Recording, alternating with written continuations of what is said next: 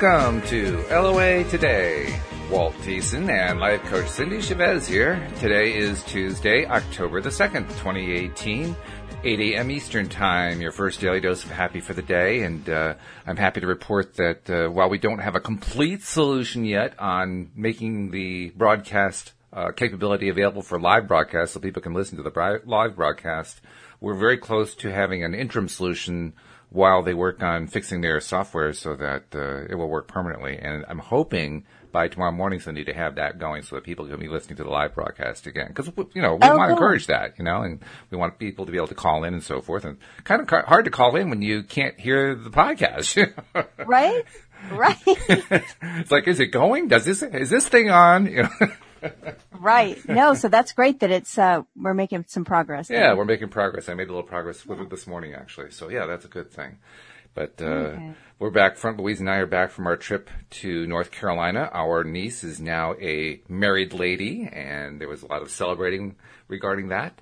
And I got to see family that I haven't seen in almost five years. Louise and I moved from Virginia to Connecticut in January of 2014. Oh, and Oh, wow. so that's almost five years ago, and I haven't seen my mom, my sister, my brother, my sister-in-law, my niece. I haven't seen any of my family in all that time. We've talked, you know, on the phone and via Skype and video and all that kind of stuff, but it's not the same thing as being in the room, you know. So got a chance to reconnect with my family again, which was a good thing. That's wonderful. Yeah, yeah. How you doing? Yeah. How, how's your week been? The week's been great. I'm, I've been really busy working on a new project that I'm hopefully going to tell you more about tomorrow because I'm Oh, going to be, uh, launching it hopefully this week. wow. So that's been, that's been good. It's been good to be, uh, to be busy like that, a good kind of busy, you know? yeah, yeah, right. And it's October already. I know. Can you believe that? I mean, what happened to June, right? Right? where where did. April go? I know. When you said October 2nd, I was like, oh my goodness. Yeah. I mean, I, of course I knew it was October yesterday, but it just keeps hitting me that we're so far just blowing through this year. It feels like, which is actually kind of a good thing because I think the year before seemed like it would never end. so, uh, it's all good. It's all good, but I'm enjoying the cooler weather and we did get, we, we still are getting rain, a lot of rain. Um, but just to have the temperatures down from the high 90s to the low 80s is a big difference. So Yeah, I'm enjoying you, that part. When you live in the South, that's a big deal. Up up north here, we're we're currently in right now. The, the temps are in the 60s, and this Oh, is a wow. this is a relatively warm day. Oh my goodness. Well, that's so nice. Everybody here, you know, it's the way the, the marketing goes with everything. And so it's like, you know, October arrives and all the coffee places have this like pumpkin spice and it's like, you know, it's 90 degrees. Yeah, and it's right. like everybody's longing to put on a, a hat and a pair of boots, but it's just not happening yet. Not quite, but it'll get there. It'll get there. That's right. oh, that's funny. That's really good. But yeah, it's uh, it, it's amazing how fast it's moved. In fact, Patty and I, Patty Framo and I, were talking about it during yesterday afternoon's podcast, and uh, we we were noting that, in our opinion, and I suspect this is probably true for you too. A lot of this perception about how quickly the time goes by really, I think, is an indicator of how well or not so well we're actually living in the now. Because when you're living in the now, the time time is timeless and doesn't seem like it's moving quickly or slowly. It's just kind of there. But when we're kind of stepping out of the now, like we sometimes do, you know, thinking about the past, the future, worrying about this, that, or the other thing, I think that's when the time seems to speed up. Because it's like, oh my God, I, I can't keep up with everything. It's just flying so fast. That's an interesting concept. I mean, we, we do know that time is just a construct. So right, yeah. it's really interesting about what's going on in our life that causes us to perceive it in a certain way. So it makes me I mean, think we I- just we just need to keep working more and more on what it is we know we have to keep working on. Because the better we get at that, the less we'll have that kind of perception. I think. Well, it's, it always makes me laugh to think about, you know, the difference between the way you perceive time as a kid and the way you perceive time Yes. as an adult. Exactly. You know, as a kid, it's like if it's a Monday and something that you're looking forward to is happening on the weekend, it just seems like it's never going to get there. And as an adult, I feel like the weekends are never that far away. It's just flies by. So the classic maybe it's, busyness. I don't know. Well, yeah, well, yeah, sure, that's part of it. Uh, Because when you're really, really busy, and if it's not all joyful busy, it's going to have that tinge to it. I think that's where it's going to come from. I mean, I well, mean, there's the idea that time flies when you're having fun too. So It well, yes, it does. Interestingly enough, but because it's also a perceptive thing, uh, the time flies within the now. But when you step away from it for a 2nd Mm. and look what's going on, it's like, well, gee, nothing passed by. So once Right. again, it's all the perception, you know. and it's all perception. We talk about this a lot, but it's because it's true. It's all in our head. It's annoying, but it's all in our head. We're gonna we're gonna talk about that today as well. oh, we are okay, yeah, because we're We talking about uh, Neville Goddard's book, "Awakened Imagination and the Search." We're up to chapter four, aren't we? we are. Yeah, pr- the pruning shears of revision. I saw that subtitle and I said, "What the heck does that mean?" I have Well, no know- idea. Now, I'm going to say something now because this is what came to mind when I when when I went to look where we were at and I reminded myself of that title, The Pruning Shears of Revision.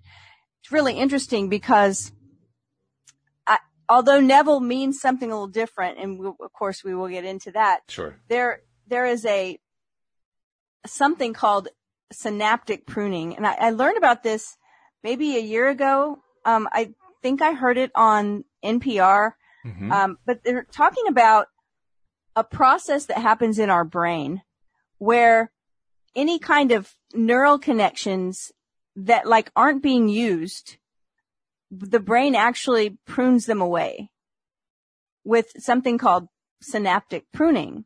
And so, you know, we talk about this a lot that about like creating habits and especially in law of attraction, conscious creators will recognize this that are and recognize it in either direction, like where we're telling a better story or when we're telling that same old story. Mhm. I remember hearing when I first learned about law of attraction, hearing, I think Mike Dooley talk about this, but the way the neural pathways, the way something becomes a habit.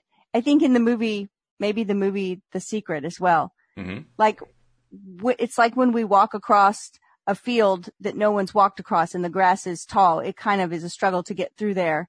And then if we keep taking that same path, the path gets padded down and pretty soon it's a path. And then pretty soon it's just like a road. And those ideas and thoughts and habits, things that are wired together, they happen very easily because now it's like a superhighway. It's just like there's no restriction to it at all. Right. And so all of these connectors in our brain, these neural pathways that wire together, there's that idea that what wire, what's wired together fires together, which is why trauma causes this, where we feel triggered about something. A lot of people experiencing that this past week. Uh, those things still fire together, but a lot of habits are formed that way. My, my favorite story was about these two people that worked together when they moved to Louisiana. They were both from a different state. They didn't know each other beforehand, but they, in talking to each other, they both found out that they had grown up in the same state and hmm. in the same school district, Oh my. but not, not in the same school. So they Yeah. never knew each other. And they were like, I went to school in that school district too. And they started talking about the lunch menus. and all of the schools in that school district served the same things on the same day in their cafeteria. And one of the things that they served was whenever they served chili, they would serve a peanut butter and jelly sandwich. and these two people discovered that for years after they were out of school, whenever they had chili, they immediately had to go make a peanut butter and jelly sandwich. Oh, that's they funny. were craving it. Now, this is the interesting thing. The one person said he, they still did it. and the, and the other person said, Oh, I stopped doing that like years ago. I don't, I never really thought about it again until you brought it up. And that's such a great example of synaptic pruning or what they say, what, what fires together or what's wired together fires together. Mm-hmm. But what we know is that when we stop doing those two things together, whatever they are, that they will unwire. And that's how we break habits and create habits. Part of it anyway. That's interesting. Yeah, because what you've basically described is not only how habits are, are made and broken, you've also described how we have power over our, our own experience. because Right. we, we get to decide whether or not we're going to continue to focus on the hamburger or the uh, peanut butter with the chili. Right. Which is an Right. interesting thing to focus on. But nevertheless, apparently one of them did focus on it and kept, you know, enjoying it and, and associating it and deciding if I had one, I had to have the other. Whereas the other one at some, the other person at some point decided, you know, I'm just not going to pursue that anymore. And they just kind of lost interest and the, the whole synapse went away. Well, that's really Right, interesting. so- that's, that's deliberate creation right there. Exactly. You hear people like that have a smoking habit and have tried to quit or are in the process. And a lot of times they'll say something like, I'm doing great, but every time I always want a cigarette like after I eat hmm because that's been their habit. Right. And because the finishing of the meal that is wired together with the lighting of a cigarette in, in the brain synapse or whatever, I suppose. So when they stop and they consciously choose, I'm not going to do it, each time that they don't do it is closer to the time when those synapses become like unused anymore. Wh- It's a wasteful neural connection. And Yeah. so it gets pruned away. And then pretty soon, you know, time goes by and they're like, oh yeah, that, that I don't even think about that anymore. Right. So it's really, really cool to think that, that this happens. Yeah. uh, that our brain, I think it, I think these, uh, things mostly happen when we're younger, but you know, more and more we're hearing that, that brain plasticity, it does not stop at, at a certain young age. It really does keep going. And you and I have talked about all the ways that we can keep our brain, uh, elastic, ways that we can keep our brain, you know, young and by being creative and by working puzzles and by, Mhm. you know, lots of different things we do. So I just think it, I thought it was so interesting when I saw the title. I know this isn't exactly, um, what Neville's going to talk about, but that pruning shears of revision, we may see that there is a little bit of that in here. So that'll be interesting. Well, let's find out then. I mean, let's dive into it because you, you've been doing some of the uh, in-depth research to prepare for this. Where do we go within this chapter to get a sense of what Neville is talking about? Okay, well, we've talked about before um, revising so, like a conversation. We talked about this last week, I think, Mhm. and that's what he's going to get into today. Oh, okay. And so we'll just we'll just hop in if if you're ready. I think maybe you want to to make some announcements. I'm not sure where we're doing. This. Oh, good today. point. So I'd wanna make- forgotten about that, but you're right. We got to get those in because we're trying to get them in early in the podcast. Yes, if you are not yet a subscriber, please do become a subscriber. It's really, really easy to do. Um, if you need instructions, they're on the homepage of our website at loatoday.net. But in a nutshell, all you do is you go to either the App Store on an iPhone or the Play Store on an Android phone. And, uh, well, actually, if you're doing it on an Android phone, you're going to the Play Store in order to search for um, a podcast application. On iPhone, you don't even have to go to an app store now that I think about it. All you need to do is go to your built-in software for podcasts called, amazingly enough, Podcasts. And it's a little purple icon. If you click on that and do a search in there, LOA Today will come right up if you search on LOA Today. Um, and on the Android, you have to actually install some podcast software if you don't already have some, and then do the search in that. We're recommending um, the Google Podcast software. That one's really becoming very popular. It works beautifully with our podcast, so use Google Podcasts, and you'll be able to load us up. And then once you are a subscriber, and this is also for our existing subscribers, please do continue with the practice of posting about loatoday.net on social media every time you listen. It is paying off big dividends. I just did a check today, Cindie. Uh, about three months ago, we were averaging around 80 to 90 uh, plays per episode. We are now averaging 210. We're still growing. And we're hoping to build that up to the point where it's in the thousands because we just want more and more people to get their daily dose of happy. I just keep imagining what happens in this world if you have hundreds of thousands, millions of people choosing to feel happy every day and choosing to be deliberate creators. It just blows my mind how exciting that could get. It is exciting, and and it's something that we're watching happen. So Yes, and being a part of. That's that's the best part. We're a part of it. I love that. Yeah.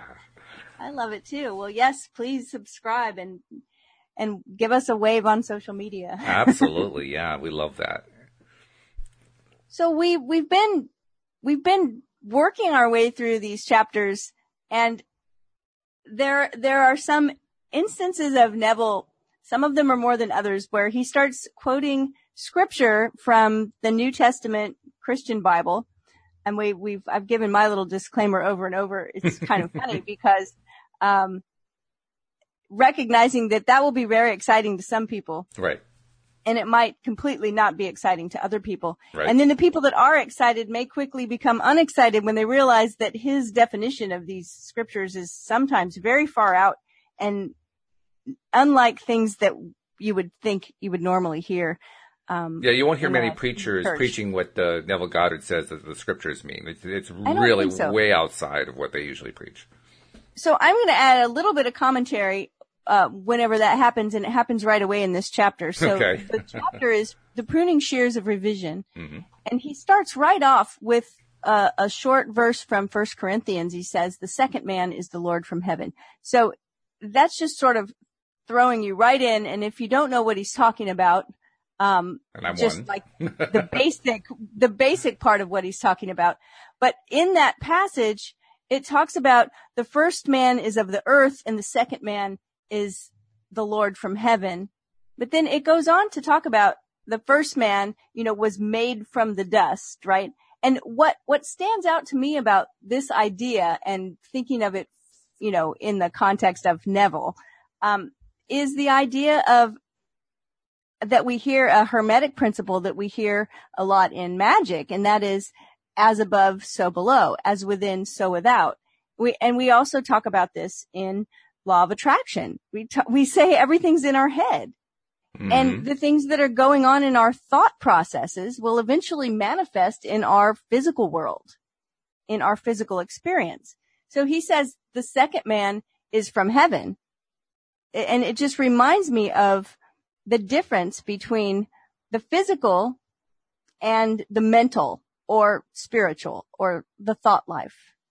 And so he says, never will he say, uh, caterpillars.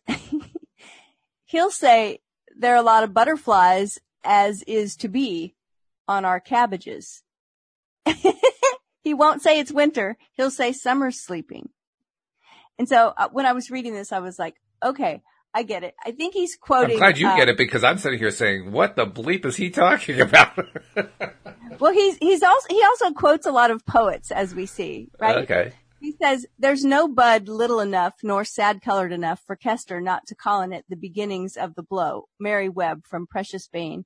Uh, the first act of correction or cure is always revise. One must start with oneself. It's one's attitude that must be changed. Okay. And then he quotes. Emerson. He says, what we are, that only can we see. Now, I want to say there's a famous quote. He's quoting Emerson, what we are, that only can we see. Um, there's a famous quote that often gets attributed to the writer Anais Nin, which is, we don't see things as they are. We see them as we are. Hmm which is similar, similar concept. It is in a Anais Nin book, but she was actually quoting the Talmud. Mm. Okay. So we don't see the world as it is. We see it as we are. Mhm. And that's what Neville is getting at here, saying what we are, that only can we see.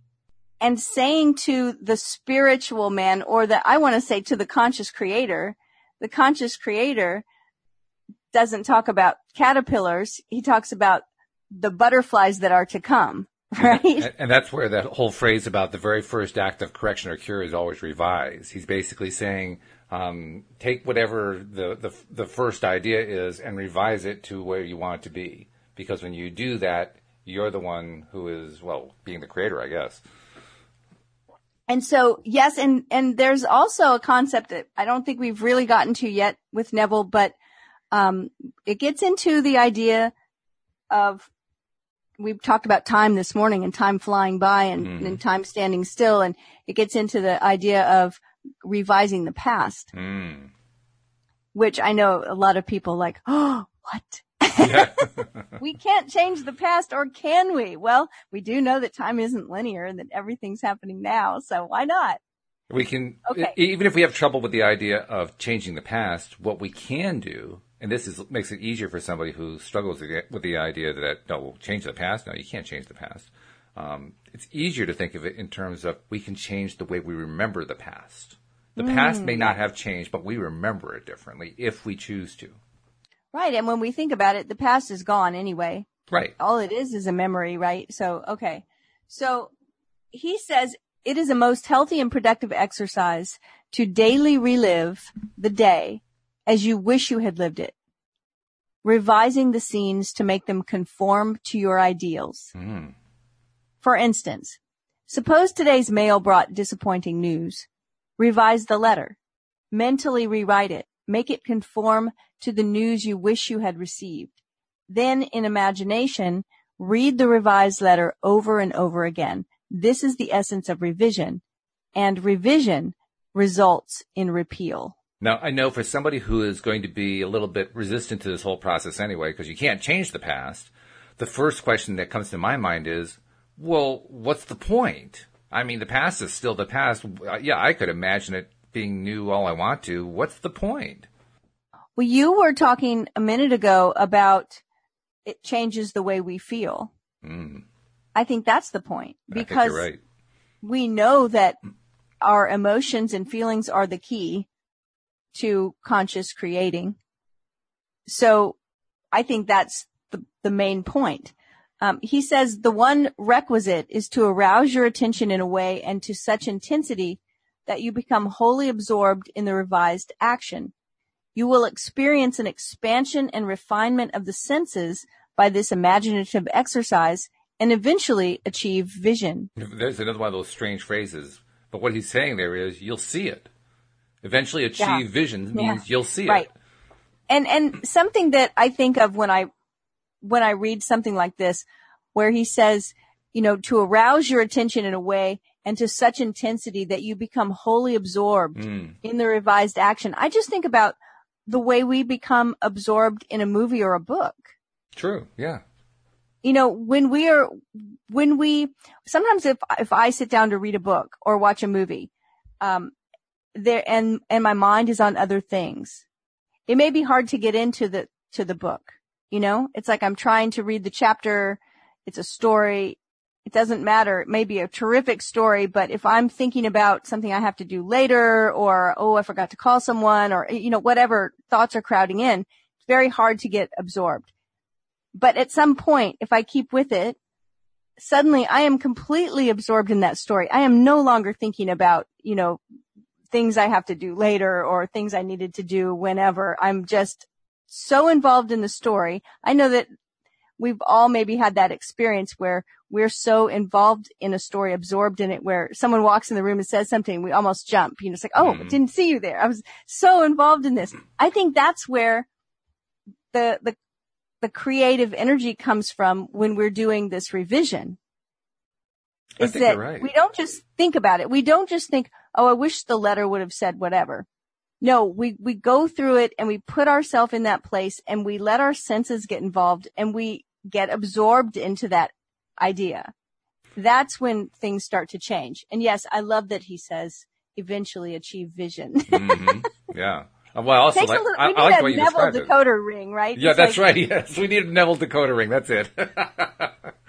but I love what you said, and, and and I love the the example you gave of watching a movie or watching a, a program of some kind, where you, you you're resistant to it at first, and like, oh, it's it's you know it's one of those, right? And and you're you're not paying much attention, but if you stay with it, eventually you get caught up in it. There's a phrase that gets used to describe that, a phrase that comes to us from the the uh, movie industry, and that phrase is suspending our disbelief.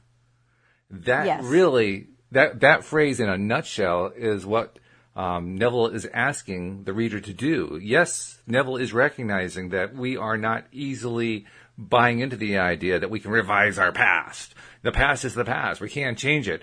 But if you stick with it, if you stick with, you know, just trying to follow him and trying to, to uh, go where he's suggesting that you go, you eventually get to the point where you forgot your resistance. You forgot about it. And you, you Yes. suspended your disbelief long enough to buy into what he's saying and start practicing it. It's a great and your idea. emotions are the key. Like your emotions are the indicator, right? If your emotions get involved. I mean, think about it in the idea of a book or a movie. Think about watching a movie where, I mean, everyone's cried at a sad movie at least once, I think, right? So it's like your emotions got involved, you know that this is maybe a story of fiction and you certainly mm-hmm. know you're just watching a, a movie. It's not even real. And yet we may get angry at something, at, at an injustice, you know, or we may get sad because we see something heartbreaking happening. And that's where we know our disbelief is, is really suspended, right? Because right. we're totally in it. We've bought into it. So. And it's all a fiction. It's a fiction. It's not even real. It's a, it's a celluloid showing on a screen or it's these days it's digital bits showing up on a, on a monitor. I mean, it's not even real, but we're making it real. Right. We, yes, we are making it real. And so I would think that most of us, when we are consciously creating, we are attempting to create something that brings us happiness, mm-hmm. not anger or sadness. Hopefully, but, yeah. so, right. So that's the key of, this is the thing I talk about all the time is that in, in these types of exercises, learning how to do them and do them for the enjoyment of that emotion, that feeling, that when we buy into whatever it is we're trying to create, when it becomes so real that it's just wonderful and we feel great, we can actually do this for that result. Not for the result that we see off in the future of, of something actually manifesting. Cause when we go there, then all of a sudden it's out in the future again. Mm. But it's the result of enjoying it right now enjoying it now, feeling it now. Okay. So let's not get too far off track here, Cindie. Uh, all right. So you will experience an expansion and refinement of the senses by this imaginative exercise and eventually achieve vision or eventually you will see it come to pass. But always remember that the ultimate purpose of this exercise is to create in you, he says, the spirit of Jesus, which is continual forgiveness of sin. Okay. Now that requires a lot of explanation right there. I, I want to keep going back to it and back to it, but Neville has talked about the idea of forgiveness of sin and that in the original, this sin literally means just to miss the mark. So forgiveness of sin means to correct it and to hit your mark. Change your aim. Change your aim. And he talks about that. So what we're wanting, and he says it's the spirit of Christ or the spirit of Jesus. Now this is what I'm talking about when he gives you some of his own definitions. Mm-hmm. His definition is that it's that spirit that can hit the aim. Mm-hmm.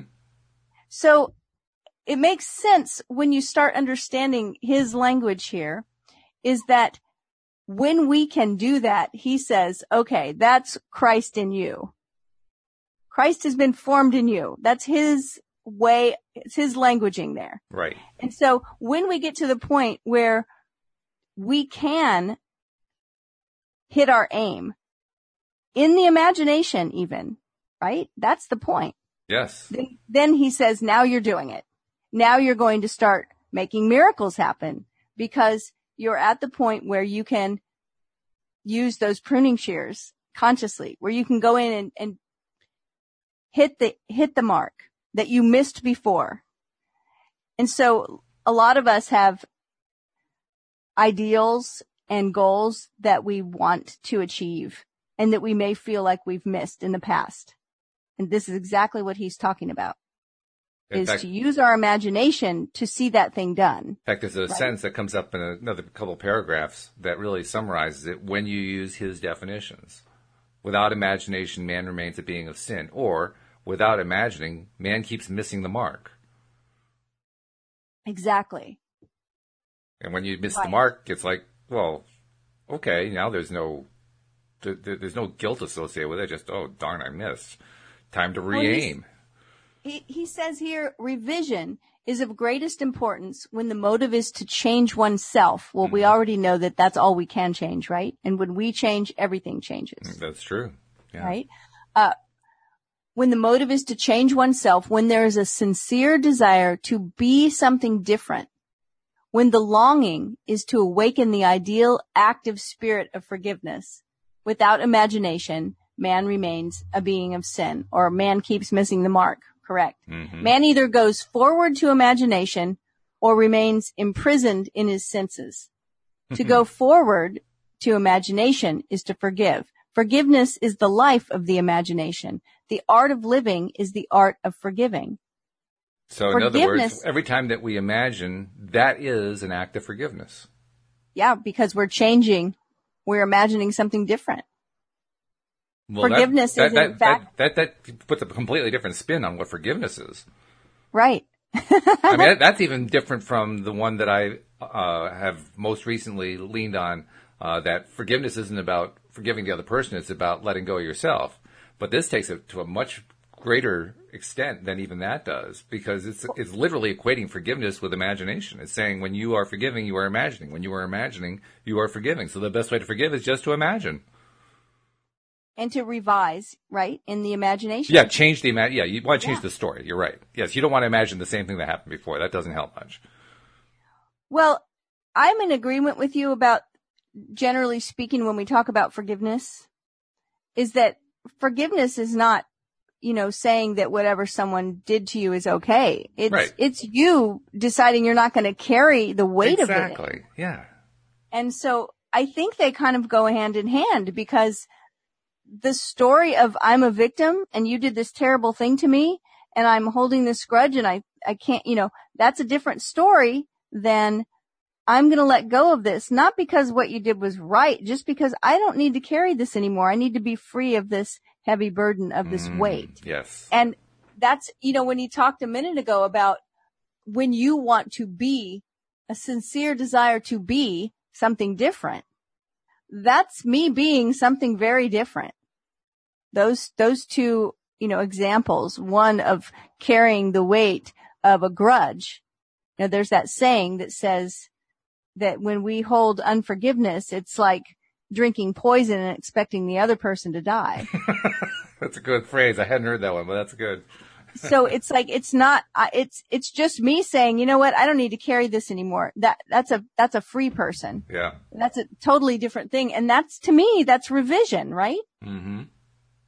I mean, we're revising the story at that point. Well, our anytime, own story. Anytime that the story we don't like gets modified by us in our imaginations, we have revised the story. That's it. It doesn't matter what we yeah. change, what part we change. The moment we change the slightest detail, we have revised it.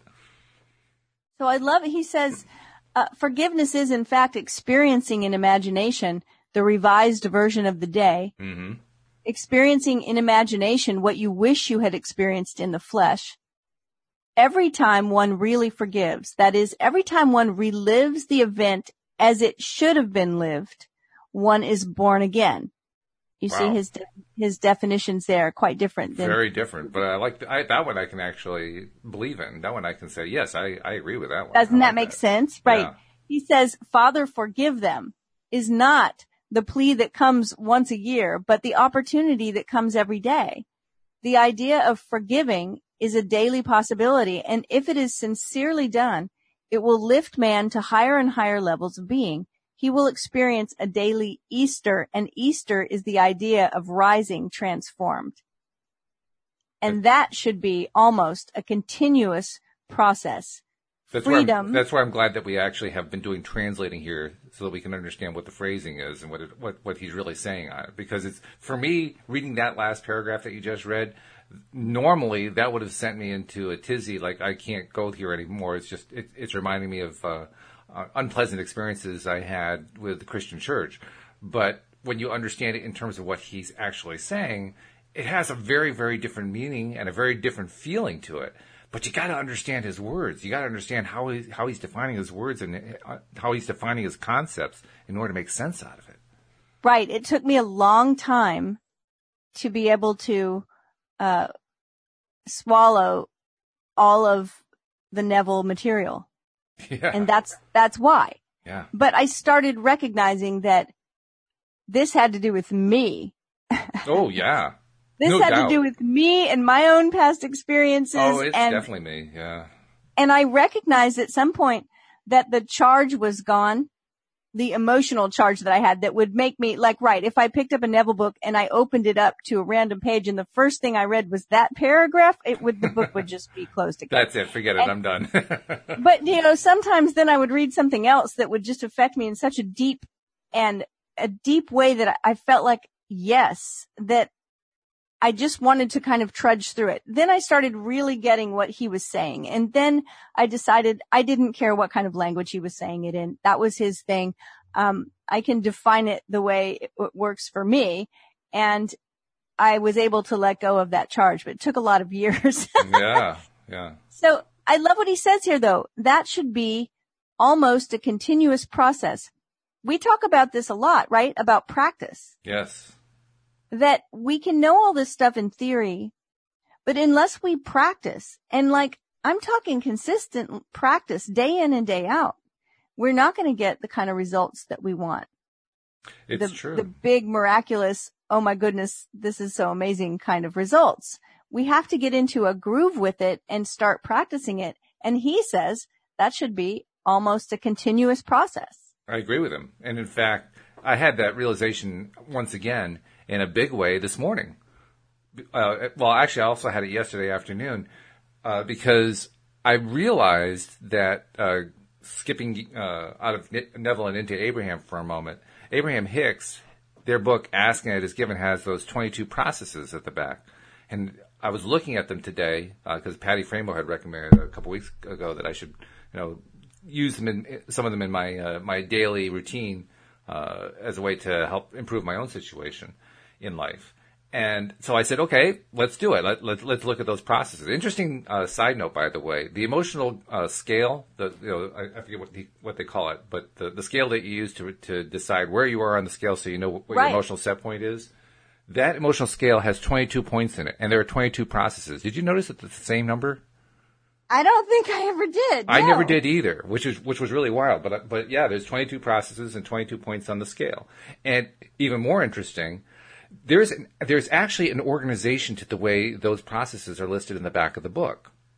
Oh. And I didn't know that there was one. I had to actually start trying to reorganize it in a way that would make sense to me before I even noticed that there was a pattern there. But there actually is a pattern. See, what I what frustrated me is, uh, well, it was both frustrating and it was also something I hadn't even taken advantage of the fact is, each one of them has uh, a range, right? That like if if you're uh, between uh, say optimism and discouragement, then you can use this process. But don't use this process if you're in anger or in joy. You know, so, so they tell you for each process, use this one if your personal emotional set point right now falls in this particular range. If it does, you can use this process. Well, I don't know about you. I never really paid a whole lot of attention to that part. But I started paying attention to it yesterday to the point where I wrote out all 22 of the points on the emotional guidance scale and then assigned to them, went through painstakingly and, and, looked at each process and said, okay, does this one apply to number one on the scale, joy, appreciation, empowerment? Does it apply to number two, passion? Does it apply to oh, number awesome. 10, frustration? Does it apply to number, sheet. oh yeah, it's a cheat sheet. and, and when I was done, like today I woke up uh, feeling kind of on the downside. I was feeling a little bit overwhelmed. And so I looked at my list and saw, well, okay, so it's either processes six or seven, 10, or 12 through 21. I said, oh, okay. So I flipped in my book to six and didn't really want to do that one. Six and seven weren't really grabbing my attention. 10 was okay, but I wasn't quite there. 12 looked really good. So I started doing 12. And all of a sudden, I just realized I had found a way to quickly start using the processes in asking it is given to help me where I was today. Love and it. That was like a big breakthrough today. I I did that because I came to the awareness of what Neville's talking about, that I need to be doing this regularly, daily, throughout my day. And I've been trying, I mean, we've talked about that in the past, about trying to incorporate this stuff during the day. Right. But I've also noticed, and I think probably our listeners have noticed too, it can be tough sometimes you know, sometimes you're just in a place where it's tough to, to find whatever it is you're trying to get to in terms of, you know, how you're going to segment intend or whatever. Well, interesting thing. Segment intending is one of the processes listed in the book. It's, I, let's see, I can't remember which process it is, but would you believe that segment intending isn't appropriate for every place that you are on the scale? It's actually only appropriate for numbers four through eight. Four through eight are Number four is positive expectation or belief. Number five is optimism. Six is hopefulness. Seven is contentment. Eight is boredom. If you're not in one of those, segment intending won't work well for you. That's really interesting because I think what happens when I was listening to you talk about, you know, being in a certain place and, and having difficulty or not, maybe it's just like not being interested, right? You see a certain process, like, oh, that just doesn't, Doesn't just resonate. get it. Yeah. and I, I think about the idea that a lot of times when we're, when we're wanting to change because we're at the lower place on the emotional scale, Mhm. we always have this tendency of want to reaching to the top and some of those processes might be too far up the scale They are. to reach for easily. And we need to constantly remember that it's, you know, anger feels better than depression. And it's okay. Well, there still is a lot of kind of shame around certain emotions, oh yeah. like they're bad, like we're not supposed to do that. Um, you know, I mean, anybody that's watching the news this week, uh, recognizes that it's still frowned upon for women to be angry. Oh yeah. Hugely. And, you know, uh, I mean, I know Walt and I were talking uh last week or the week before, before one of the podcasts, and you said to me, you said, how are you doing? I said, I'm mad as hell and it feels really great. I remember you said that too. but here's the thing is that it feels better. Some things feel better than whatever's beneath them. And we still are a long way from that joy and optimism up there. And that's okay. We have to go up incrementally. We Yeah. have to let ourselves get there in a natural way. And I think that's what you're saying is that some of these processes are much better suited when we're at the lower end of the emotional scale. and others are better suited at the higher end. I mean, And you ra- made ra- a cheat sheet. Oh yeah, I did. Rampage of appreciation. Would you believe that's only appropriate when you're in the top five levels? Below that, it's not going to do a whole lot for you. Yeah. I can, I can understand that. Sure. But how much, how much, how useful it is to realize that. Cause you hear somebody, you know, somebody will, will say, well, you're not feeling good. Do a rampage of appreciation. Well, if you're in doubt or worry, that's not going to help you a whole lot. But people don't qualify by saying, well, are you in doubt or worry or blame or disappointment? Well, if you are, then, then don't do the rampage of appreciation. They'll just say, do the rampage of appreciation. It works great. And it did work great because they were in optimism at the time. Right. Yeah. Yeah. I love this. Yeah. Yeah. I'm, I'll, I'll publish this thing too. I'll put it, put it on the. Uh, I'll post a, a blog post about it on the website so people can. Oh, I'm excited about this. that Yeah. because I think that's really important. I'm while you were saying it, I'm looking on my shelf. I'm like, where is that book? Where's the book? Right. Well, this won't tell you what the different processes are. You'll have to um, get the book. Although maybe I'll I'll even revise it later on and I'll describe the processes in some detail so that people can just have the cheat sheet and then they can go right down and just do the process. Because the one thing Well, I noticed about the process in the book is that they not only tell you how to do the process, but they give you a whole lot of discussion around it. And so it can actually take you time to get through to find to the point, okay, how do you do the darn process? Tell me. I think it's one of those books that it's a it has it's a must have for anybody that's It is. working on this stuff, right? Yeah. It's uh, Abraham Hicks. Asking it is given. Uh, it's definitely it's it's one you've got to have on your shelf. I think it's a So It's a as no-brainer. as we're um, listening to it, Neville here then talking about revision. When, when you were talking about that, it made me wonder where on the emotional set point scale does revision work best? Does it work on all twenty two points? Does it work in a particular range? I, I don't know, but I'm I want curious. to say I want to say that it does, and this is why I'll say it. And maybe maybe the lower range is even better. okay, And that's because I think that would be the time that we would be really motivated to do it is when something's happened that's got us in that place. Um, right in the place of really wanting things to be different. hmm Um, and I love, you know, he uses the, uh, he uses the example of, let's say you got a, a letter in the mail with bad news. We have to always remember that Neville's writing from a time that was pre-technology, the way we think of technology. So, you know, maybe that when you get the text message that has a bad message, hmm right? You, you've gotten an email that, that's not right, or you've seen something on the news to revise it the way you wish you would have said it. And I love that he says, after he says it should be a continuous process, he says freedom and forgiveness are indissolubly linked.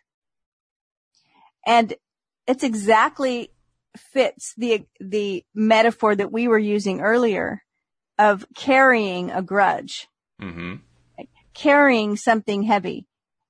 And because we think of forgiveness as something happened and we need to forgive someone. Right. He's using it in a different way. Completely. Right. But at the same time, there's that a heavy weight aspect. True. It's like whatever news I heard or whatever happened or whatever's going on in my life that I want to change, it just feels so heavy to carry this. And so I want to revise it, which is forgiveness. And that brings the freedom of that weight being lifted.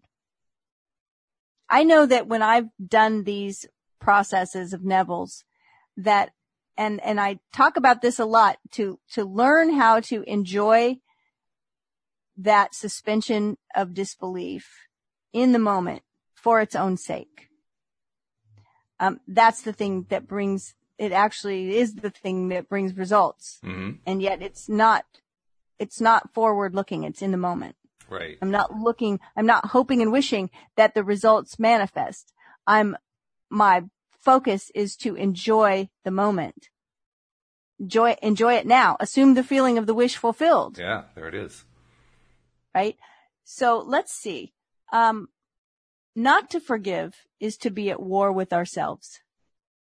For we are freed according to our capacity to forgive. So translating that, not to imagine how we want to revise what happened within ourselves is to be at war with ourselves. Yeah, that makes sense to me. Yeah, it makes a lot of sense to me too when I phrase it that way. Because and, when we're just dwelling in what is, we talk about this a lot, mm-hmm. the idea of, you know, focusing people that say, but, but it really is this way. Things really are this bad. Right. I know, and we're trying to get you to step out of it even for a moment and to assume the feeling of the wish fulfilled. That right there is revision. That is forgiveness. That is whatever we want to call it. That's changing things. Exactly, because the longer that we stay in that place of saying, but this is what's actually going on, is the moment that we say, keep coming on what's been going on because I'm not done with you yet. So then again, of course, he quotes a few scriptures. He says, forgive and you shall be forgiven. Forgive not merely from a sense of duty or service. Forgive because you want to. Thy ways are ways of pleasantness and all thy paths are peace from Proverbs. You must take pleasure in revision. You can forgive others effectively only when you have a sincere desire to identify them with their ideal. Duty has no momentum. Duty has no momentum. I, I want like to highlight that one. Yeah. So great. You know, we talk about momentum all the time, right? and when we're only doing something out of duty or obligation, there's no momentum there. That makes so much sense to me because there's really no joy in it. When we do something just out of duty, there's usually not much joy there. Well, there there is one exception to that. I like the rule: duty has no momentum, but there is one exception to it, and that is if you stay with duty and you focus on duty and you're constantly living in duty, you do get a momentum of continuously having duty. So you become yeah. a creature of duty. And you become. And that feels so heavy to me when I hear you say that, that it feels like a very slow moving train. It is right? Yeah. No, not a whole lot of energy and an effective very sluggish. There. Very sluggish. Yeah. Forgiveness is a matter of deliberately withdrawing attention from the unrevised day and giving it full strength and joyously to the revised day. If a man begins to revise even a little of the vexations and troubles of the day, then he begins to work practically on himself Every revision is a victory over himself and therefore a victory over his enemy. Now, this is an interesting, this is an interesting, uh, next little piece here, his definition, because he I, quotes I, Matt. Before you go into that definition, I want to go back to that past sentence. Okay. Every revision is a victory over himself and therefore a victory over his enemy. I think that needs a little translation. Yeah, I'm saying you're your worst enemy. Well, more right. than that, he's saying a revision is a victory over himself. So if we were to translate that, a revision is the ceasing of treating yourself as your own enemy. I like that too. Yeah. It's that we are the ones that get in our own way, right? So when we change what we're when we use our imagination to change our memory about what happened, what we're doing is we are ceasing our battle with ourselves and mm. we are getting ourselves into a place where we win all the time. Right. That's why I love this, this next part because he quotes Matthew saying a man's foes are those of his own household. Yes. But he goes on to say, and his household is his state of mind. Another metaphor jump, but there it is. Okay. Right. He changes his future as he revises his day. I mean, this is really powerful stuff if you let it sink in. Mm-hmm. It, it, it may take more than one pass. right? Yeah. Oh yeah. But we are the ones that get in our own way. And we have the power to change that. I think it's pretty powerful. Mm-hmm. So when a man practices the art of forgiveness, of revision, however factual the scene on which sight then rests, he revises it with his imagination and gazes on one never before witnessed. So he's creating with his imagination something completely new. Mm-hmm. The magnitude of the change, which any act of revision involves, makes such change appear wholly improbable to the realist. The unimaginative man. So this is where other people often will get in the way. Have you ever heard in a lot of like self-help books that are focused, especially ones that are focused towards maybe business and really you know, doing some big thing and, it, will it'll warn people. I, I can't give you a, a title or an author, but I know I've seen it multiple times where people will say, don't tell your big dreams to people unless you know there are people that will support you in it. Mm-hmm. Yeah. Oh, yeah. A lot of uh, self-help people suggest that. Right. It's like, don't just tell everybody this huge dream you have. Tell the people that you know are going to get behind you and, and support you in it and mm-hmm. not call you a fool. Right? right oh, that's so foolish. You could never own your own company or whatever. And exactly. believe me, there are a lot of dream crushers out there. So oh, yeah. I, I totally get this. But this is what he's saying here. The magnitude of the change, which any act of revision involves, makes such change appear wholly improbable to the realist, the unimaginative man. This is the person that's saying, well, that's ridiculous. You see what the letter said. Yes. You think it's going to do any good to lay there in bed at night and pretend that the letter said something different? That's the unimaginative person. Right? I'm, I'm thinking, I'm thinking about that unimaginative person, that realist. And something occurred to me while you were reading this whole paragraph, which is even the realist, the realist revises his experience. We all do, right? Did we talk about this recently? I might have had this conversation on air with you, off air with you, with someone else. I can't remember. I'm not sure. But the idea that when we remember something, every time we remember it, we're actually creating that memory over again. And, and it, cha- and it changes it, a little it, bit. It does change. And in fact, I was just noticing when you read that paragraph that most often the realist changes the memory for the worse. Did you ever notice that? That's a good point. This is like the first step of awfulization, right? you take right. something that's like, you know, sort of not good and you turn it into something really not good just by well, the way you, know, you remember there's a, it. There's an idea that, and, and I'm sure I'm guilty of this, uh, because in my own language, although I try not to be, uh, and the idea is that when we don't use language that is correct. In other words, if I say to you, Oh my goodness, I, I knocked a glass of water off my desk and it was a complete disaster. right.